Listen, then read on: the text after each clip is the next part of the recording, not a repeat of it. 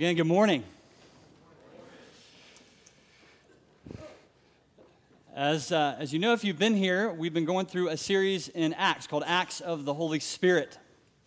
And this morning we're going to be in chapter 13. So I want to encourage you, if you have a Bible, if you want to grab one of the Bibles in the seats in front of you, to open up to Acts chapter 13. Going to be focusing on verses 1 through 3 this morning.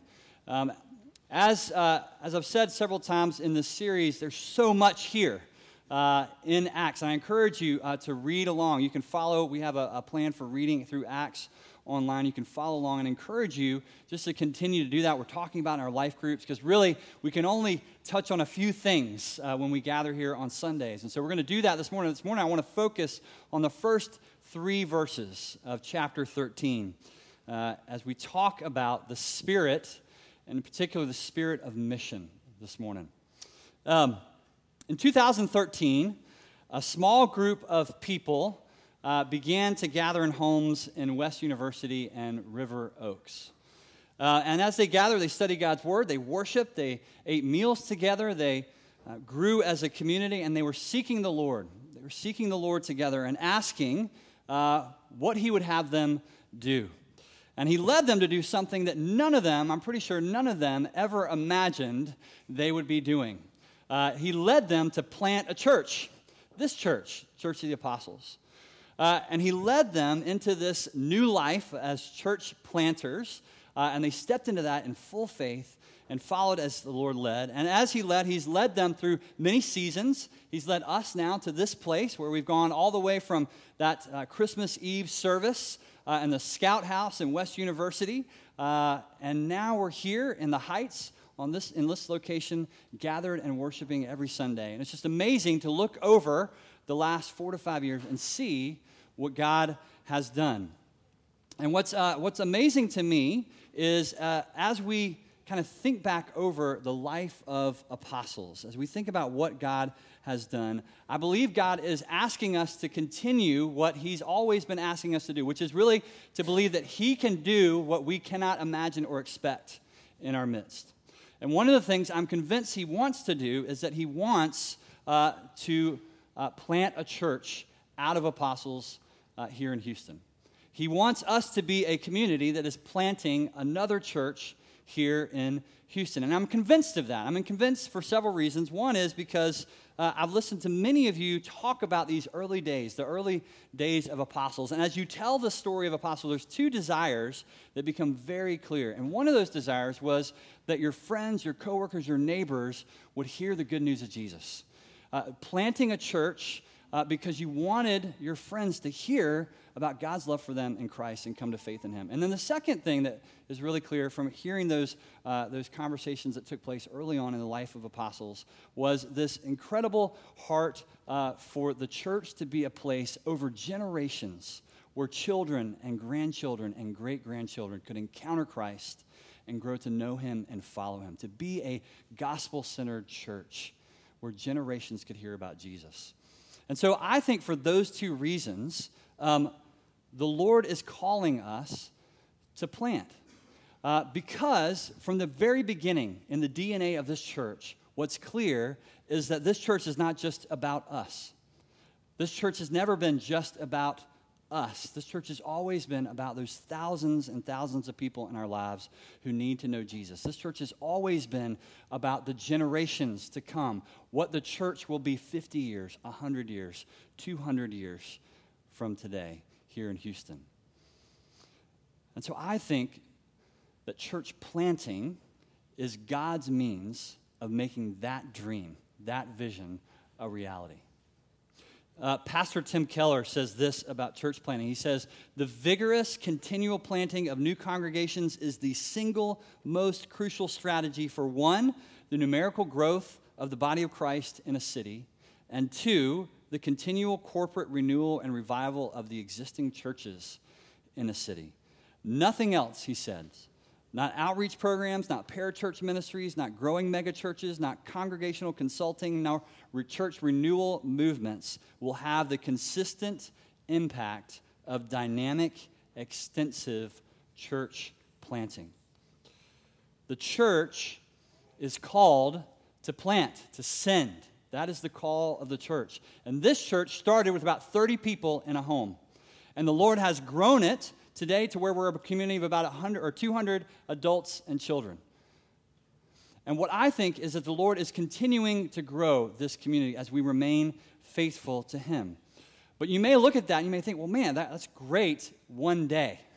Why are we talking about this now? Isn't that something that's kind of far off? I mean, we're really, are we really big enough to even be having this conversation about planting a church? And what I would say is, yes, it's not going to happen tomorrow. We're not talking about something that's imminent in the next day or month or maybe year. But I do believe it's something that's going to happen within the next two to three years in the life of our church. And that the impacts, uh, that what we do now will impact what happens two to three years from now. And so it's very important for us to talk about this now. One of the ways that I've been thinking about this, and it helps me to think about this, is to think about how a family grows, right? A family uh, of parents and children. So parents have their children.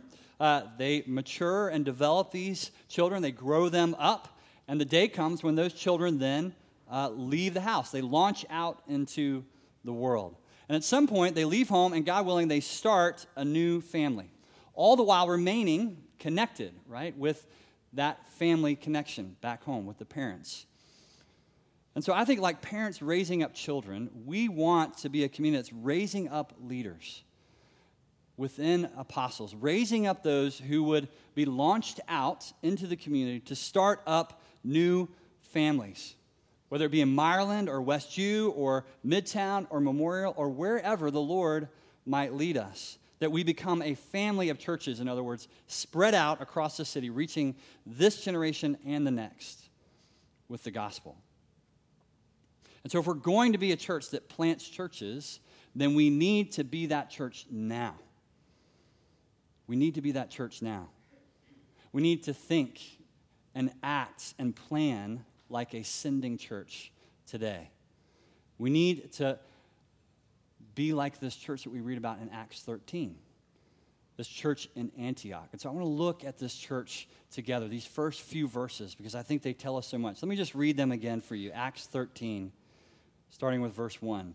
Now there were in the church at Antioch prophets and teachers Barnabas, Simeon, who was called Niger, Lucius of Cyrene, Manaen, a lifelong friend of Herod the Tetrarch, and Saul. While they were worshiping the Lord and fasting, the Holy Spirit said, Set apart for me Barnabas and Saul for the, for the work to which I have called them. And then after fasting and praying, they laid their hands on them and sent them off. What I want to do is I want to simply highlight what I would say are three marks of a sending church, of a church that plants that we see here in Acts chapter 13. Three things that makes and marks a church that plants other churches. So first, I would say a planting church is marked by authentic diversity. A planting church is marked by authentic diversity. Uh, think about who's listed here in these first verses of Acts chapter 13. You've got Barnabas, who's from Cyprus, he's a Hellenistic Jew. Most scholars believe Simeon is from North Africa because he's called Niger, which means dark skinned or black. You've got Lucius from Cyrene, another North African. You've got Manaen, a Palestinian Greek Herodian. And finally, you've got Saul of Tarsus, who grew up in Jerusalem and is Jewish, but a different kind of Jewish than Barnabas. And so in this church, even just within the leadership that's enumerated here in Antioch, what you have is a group of people that would have never imagined themselves together. In fact, it's very likely these men would have disliked each other, even hated each other. They would have felt superior to one another for different reasons, better, more intelligent, that their opinion was more valuable for various reasons than other men on this list. But the gospel changed that. The gospel changed that. As we discussed last week, the gospel smashed through these barriers, these walls that would keep them apart of ethnicity and race and class. And that as Paul writes in Ephesians 2, Jesus has destroyed that barrier. He's broken down the wall of hostility. And so there's no longer Jew and Gentile, no longer slave and free, no longer black and white, there is one church. We are all one in Christ. And so, why is this such a key marker for a church that plants other churches? Why is this so essential for church planting? I would say it's because planting churches is really about planting gospel communities. And you can't plant other churches, you can't plant other churches with a DNA that you yourself don't have. Right? It's, it's, if it's not in the DNA of the parents, for example, it won't be in the DNA of the children. The fruit of the gospel is reconciliation. We talked about that again last week. And without it, the church is not fully the church. In fact, I'm convinced that without authentic diversity within our community, we won't have the heart that we need to have to really plant churches in Houston. Houston is one of the most diverse cities in America. We are surrounded by diversity of every kind. And if we don't have a heart for our neighbors, then how can we have a heart for our city? If we don't have a heart for our neighbors, how can we have a heart for the nations? It begins here with us. And God is working on us in this area of diversity. I'm encouraged by what God's doing. Uh, in fact, this week I heard a story about one of uh, someone in our um, Heights Life Group, one of our Heights Life groups, uh, Fasayo, and I asked him if I could share this. Uh, he was just talking about uh, this idea of racial reconciliation in our church. And what he said was, um, he said that he'd never been a part of a church that was so white. and he said he'd also never felt more welcome in a church. And I listened to that and I thought, wow, that is incredible. And I also thought, how amazing will it be on the day when that first phrase isn't necessary to say anymore? That someone would walk in, and even if they don't see someone that looks just like them or comes from where they come from, they would look and they would see a measure of diversity within our community. And they would feel at ease. They would feel at home. They would feel like, yes, this is a place for people like me. We are welcoming but we're not very diverse. Not yet. So I pray the Lord would continue to do that because I think it's a critical part of our ability to plant in Houston. And I'm not saying all churches will look the same. Churches should reflect the communities in which they exist, but diverse churches plant diverse churches, and God can use diverse churches in powerful ways to reach people of every creed and every color all over our city. So, first, a planting church is marked by authentic diversity. Second, I think here in chapter 13, we see a planting church is marked by transforming grace. A planting church is marked by transforming grace. Each uh, of these names that you read in Acts chapter 13, verse 1, tells a story. From Acts 4, we know the story of Barnabas. From Acts chapter 9, we know the story of Saul. But there's another guy uh, in this room of leaders that really fascinates me, and his name is Manaen. Manaen, we're only told one thing about him, but that one thing makes his presence in the church at Antioch remarkable.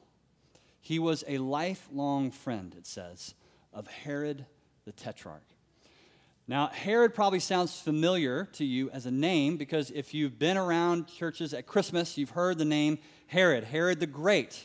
Uh, if you remember in the Christmas story, he's the one uh, who, when the wise men did not return, he sent out this edict uh, that all the boys two years and younger should be killed because he saw this as a threat to his power, this prediction that a king had been born in Bethlehem. Herod the Great also, he had his own mother in law uh, knocked off. Um, and so I just want to say that is not condoned by the Bible, uh, but it is in there. Um, he had his second wife executed. Um, this is not a good guy. This is Herod the Great, right? But this is Herod Antipas, Herod the Tetrarch. This is his son. And the apple does not fall from, far from the tree. Herod Antipas is a terrible ruler. He marries his stepbrother's wife. He uh, is infatuated with his stepdaughter, who, after doing this alluring dance, convinces him to bring her the, the head of John the Baptist on a plate. Just, just, just horrible, horrible person. And on the night Jesus is arrested, Herod interrogates uh, Jesus and mocks him, asks him to perform like a magician. Jesus refuses, and he sends him back to Pilate and to eventually to be crucified. This is Herod Antipas. This is Manaen's lifelong friend. And you think about this that Manaen is now in the inner circle of leadership in the church at Antioch. And you have to imagine what happened in Manaen's life that so transformed him, that so changed him, that moved him from being a part of this entourage of this just terrible, despicable man to being a follower of Jesus. And it's the power of the gospel, right? It's the power of the gospel to, to change us, to overcome our past. And so I would say this is an encouragement to us. Many of us feel broken, many of us feel messed up. Many of us may feel like we've made too many mistakes for God to actually ever fully forgive us. That there's no way God could really love me. That no one could love me if they really knew all the things I've done. As another pastor said, if that's you, if that's the voice inside your head today, that you're too far gone for God, get over yourself. Get over yourself. You're not even that good at sinning, okay? You're not too far gone. You're not beyond God's grace. The gospel says, don't fixate on yourself and how terrible you are. The invitation of the gospel is to look at how awesome and amazing Jesus is, to fix our eyes on Christ. Following Jesus is about doing exactly that, following Jesus, not stumbling around and trying to make it on our own. It's about experiencing the freedom of God's love and His forgiveness that says your mistakes, your sin, that is not what defines you. The mistakes and assaults on us from others, that is not what defines you. Through faith in Christ, you become His. You are made new. You are reborn into a life lived not for yourself, but for Him. And that's Manaen's story. And that's the story of many of us. None of us are here because we deserve to be here. We're here because we've experienced this transforming grace of Jesus Christ in our life. I mean, you could walk around this movement and ask people to tell the story of how God has rescued them and redeemed them, stories of restoration and healing, of deliverance. This is a community that's experienced the transforming grace of Jesus Christ, that knows the power of these words in Psalm 40 that He has lifted me out of the slimy pit, out of the mud and the mire. He has set my feet on a rock and given me a firm place to stand. So, your presence here at Apostles shows, it testifies to the power of the gospel to transform lives. And that's why we plant churches because we want more people to experience that transforming power of Jesus Christ, of His grace in their life. We want our nation, our world to know that power. We want them to know there's hope, that God can rescue them, that no one is beyond grace. So we plant churches because of the transforming power of grace. And then, third, a planting church is willing to sacrifice for the kingdom A planting church is willing to sacrifice for the kingdom. Uh, this group was gathered together, and it tells us that they were worshiping and fasting and praying, and that the Spirit said, Set apart for me Barnabas and Saul for the work to which I have called them. First thing I just want to observe is uh, how do we know uh, how and, and when and where to plant a church.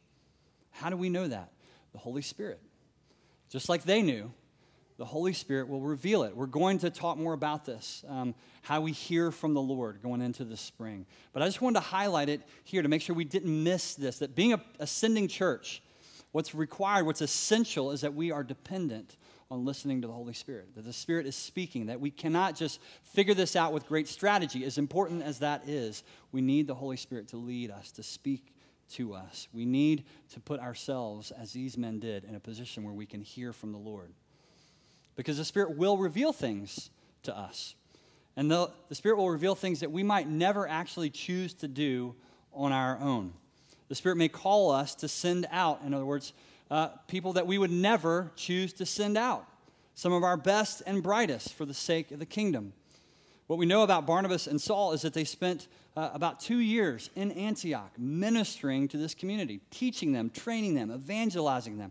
They were an integral part of the growth and the vitality of this church in Antioch. They were anointed, they were gifted, they were effective leaders in this community, and the Spirit spoke to the leadership. And what did the Spirit say? the Spirit said, Send them away. These men who have had such a powerful impact in your midst, whose ministry is so essential to the life of this church, I want you to send them out. I want you to send them away. You know that had to hurt. That had to be hard. But when the Holy Spirit said, Free up Barnabas, free up Saul, send them out, they didn't panic. They didn't object. What about us? They laid hands on them and they sent them out. I want us to be that kind of church. I want us to be the kind of church where we love one another deeply, but that we hold each other loosely. Right? A church prepared to say, for the sake of God's kingdom, we are sending out our best as the Spirit leads us. That we will shed tears and we will rejoice at the thought of those who have blessed us going forth and blessing others. And we've experienced that. We've already begun to do that. A few weeks ago, we sent out the Knefkis. We sent them to Katy, and we prayed over them. We commissioned them. Right now, our own John Henson is in the Houston Church Planting Residency Program because our hope, our prayer, our desire is that God willing, one day in the near future, we will send out the Hensons to help plant a church in Houston. We are looking to call a worship pastor right now who will raise up and develop worship leaders who will be sent out with these church plants. We want to raise up leaders from within our community, godly leaders, faithful leaders, and not just people on staff, but all across our community. God has gifted each one of us in a unique way for the building up and for the encouragement of His church and for the furthering of His kingdom. And one day He will call some of you to go. One day He will call some of you to go, to leave this place and he'll call you to set aside things and to sacrifice things for the sake of his kingdom. And it may be across town, it may be across the country, it may be across the globe. The Spirit's call is the same for all of us, though. It requires sacrifice. We must all set aside for the sake of the kingdom at some point. And so when we plant, when we plant, make no mistake, it will be costly. It'll be painful, and we will experience loss. And we'll only be willing to take that step if we're absolutely convinced, if we're absolutely convinced that the gospel is true and that there are those in our city who desperately need to hear it. It's the only way we'll push through that pain and that loss. So, authentically diverse, transformed by grace, and willing to sacrifice. Those are the marks of a church that plants. God has done amazing things in the short life of apostles, but I'm convinced it doesn't compare to the legacy of the church. A church that is truly committed to planting other churches, to sending out those that the Lord has called.